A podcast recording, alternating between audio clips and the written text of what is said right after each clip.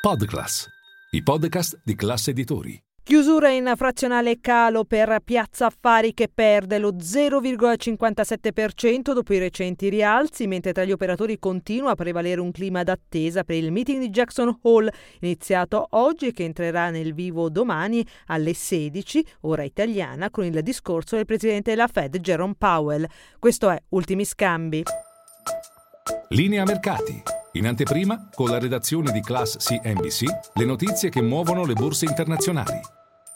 Nel frattempo, sul fronte macroeconomico da segnalare oggi che le richieste settimanali di sussidi di disoccupazione negli Stati Uniti si sono attestate a quota 230.000, in calo di 10.000 unità e al di sotto del consensus degli analisti che fissavano il livello a 240.000 unità. Gli ordini dei beni durevoli, invece, secondo la lettura preliminare di luglio, sono crollati del 5,2% a livello mensile. Il dato ha deluso il consensus degli analisti che si aspettavano una contrazione meno grave, nell'ordine del meno 4% mese su mese.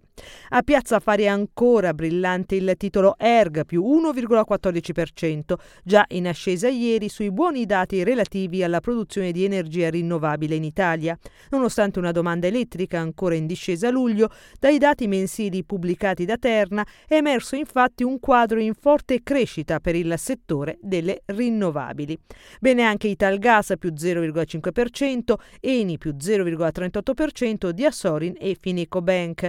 In calo invece Iveco giù del 4,14%, su cui Deutsche Bank, in uno studio dal titolo In Italian Job, ha avviato la copertura con un giudizio hold, mantenere, e un prezzo obiettivo di 10 euro per azione.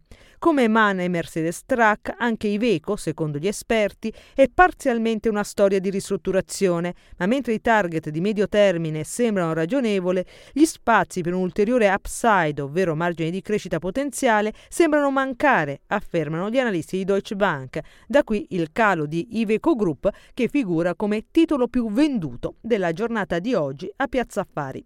Da notare infine anche i ribassi per Unicredit, giù del 2,12%, Saipem, giù dell'1,37% ed ST Microelectronics, che ha ceduto oltre il 2,5% nonostante gli ottimi dati del colosso di semiconduttori americano Nvidia, che aveva aperto la seduta a Wall Street con un balzo di oltre 5 punti percentuali, ma poi ha perso un po' di smalto nel corso della giornata.